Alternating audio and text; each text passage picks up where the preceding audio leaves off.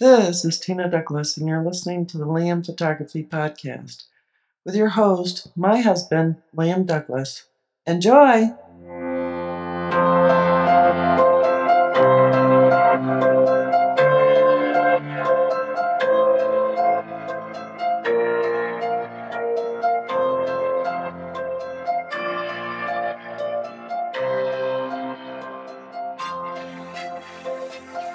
Greetings, everybody. You're listening to the Liam Photography Podcast. I'm your host, Liam Douglas, and this is episode 154.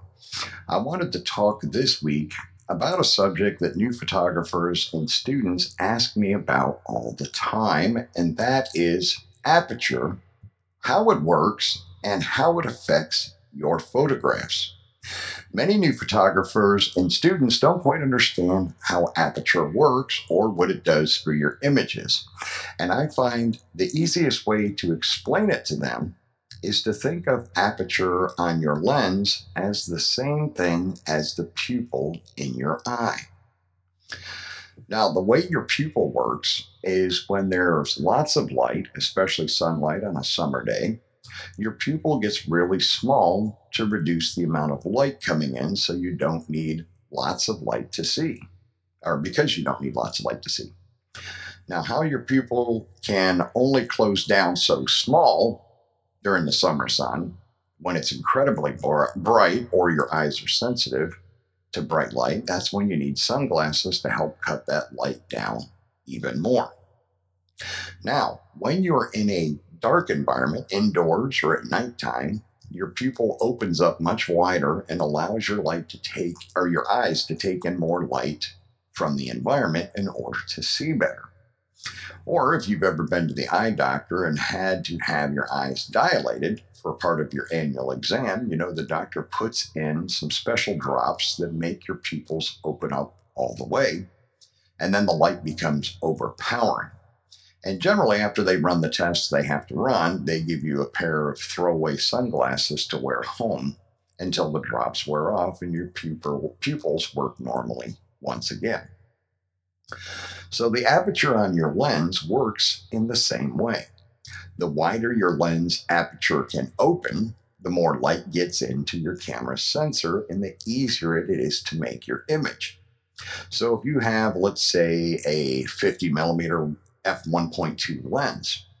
That lens can open extremely wide and gather tons of light from the available light in your environment as you're shooting. If it's a really sunny day and you are shooting outside, you might need to stop down that aperture to f5.6 or maybe even f8 or f11 to reduce the amount of light getting to your sensor so you don't end up with an image that's completely what we call blown out or so bright you can't really make out anything that's in it. And believe it or not, it can actually happen. Now, if you're trying to shoot, let's say, daytime long exposure to get that silky look to a waterfall or the calm sheet of glass look on a lake or river or pond, then your lens needs sunglasses of its own, or what's known as a neutral density or ND filter.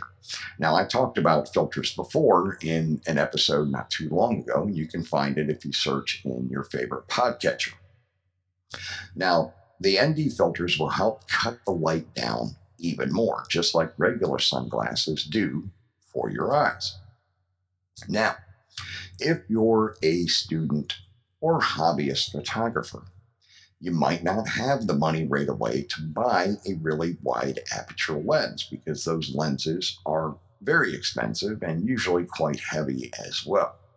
So if the best you have is say an f3.5 to 5.6 lens like your typical 18 to 55 millimeter kit lens that comes with your camera, then you need to compensate by using your shutter and your ISO.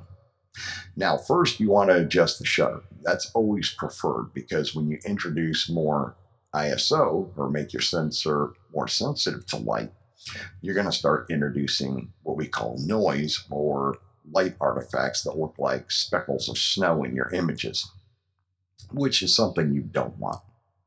Now, if you need a faster shutter but don't have a really wide aperture lens, Then you might want to compensate for the low light by using a strobe or continuous light system if the situation allows for either one.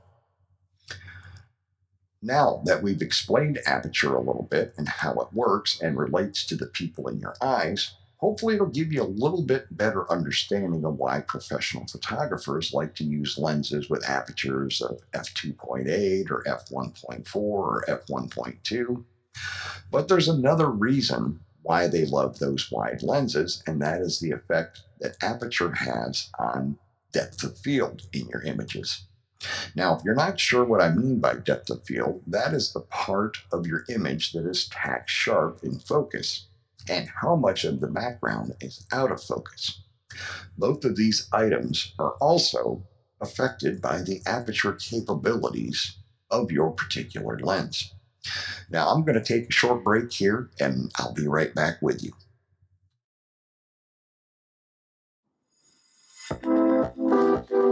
We hope you're enjoying this edition of the Liam Photography Podcast. The best way to support the show is to subscribe in Apple Podcasts, Google Podcasts, or anywhere else that you get your podcasts. If you want to leave comments or suggestions for future episodes, you can call or text the show at area code 470-294-8191. And you can email the show at liam at liamphotographypodcast.com. You can find the show notes and links at liamphotographypodcast.com, and you can tweet the show at liamphotoatl using the hashtag Liam Photo Podcast. And now back to the show. All right, and we're back. So, continuing on with other things that aperture have to do with your images, let's say you're shooting a portrait. Now, most photographers and clients want only the subject, which in the case of a portrait is a person or maybe a couple, in focus with all of the distracting background out of focus as much as possible so that the main focal point in the image is the people and not the trees or whatever else is behind them in the background. Now, the shallow depth of field you get using a wider aperture like f2.8 or f2 or even f1.2 is how we get that creamy background blur or bokeh, which is so pleasing in portraits. And of course, it uh, cuts down on the distractions from the background and makes the subject the focal point of the image. Makes for a much stronger and more pleasing image. Now, however, if you're a landscape or architectural photographer where everything needs to be in focus for your work, then you want to use a smaller aperture to get those results, which is why when I shoot real estate or for my Forgotten Pieces series, I tend to use an aperture of f8 so that everything in the shot is in sharp focus and all the details are there and not lost. To better show how aperture affects depth of field, I've included an animated GIF in the show notes that will allow you to see for yourself how the different aperture settings affect how many of the little plastic characters, these little toys, are in sharp focus. Now, the toys are in a line on a table, and as the animation shows the changes in aperture, you can see that more and more of the toys come into focus and become sharper and easier to see. So, hopefully, after this episode, all of my listeners will have a little bit better understanding of how aperture works and how it affects your images when you capture them. Understanding your camera gear and how everything works will make you a better photographer, whether you're a student, hobbyist, or aspiring to be a professional someday. Knowledge is the most powerful tool in your journey as a photographer, eh, photographer, as I've said many times before. And as the great Ansel Adams once said, quote, the most important part of the camera is the 12 inches behind it. All right, this is going to wrap up episode 154 of the Liam Photography Podcast. Remember to check out the Liam Photography Podcast Facebook group. It is a private group, and you must answer a security question to join, which is the name of the host of the show, myself, Liam. And I've also opened it up to allow you to give the name of a previous guest on the show to show that you are a listener. Once you're in the group, you are free to post your own original work. I'm also the admin of the Fujifilm GFX 50R group, which is the largest group for the 50R on Facebook. If you own or plan to own the 50R, you can request to join that group, but you do have to answer two security questions to join that group. You can find my work at liamphotography.net and follow me on Instagram, Facebook, and Twitter at liamphotoatl. If you like abandoned buildings and history, you can find my projects at forgottenpiecesofgeorgia.com and forgottenpiecesofpennsylvania.com. Okay, now remember, if you're interested in picking up a signed copy of my first book, The Forgotten Pieces of Georgia in the Northwest Counties, you can get a signed copy at the liamphotography.net online store.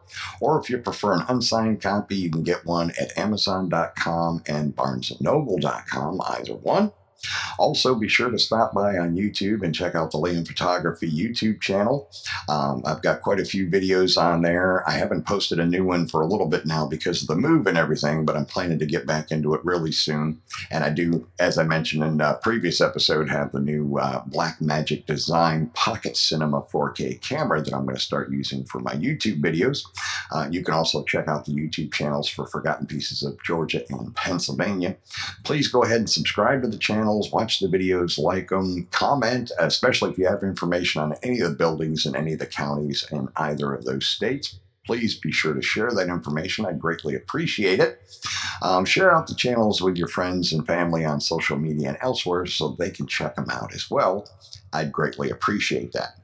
So I want to thank you all once again for taking the time out of your busy, busy schedules to listen to this and any of the other episodes of the show.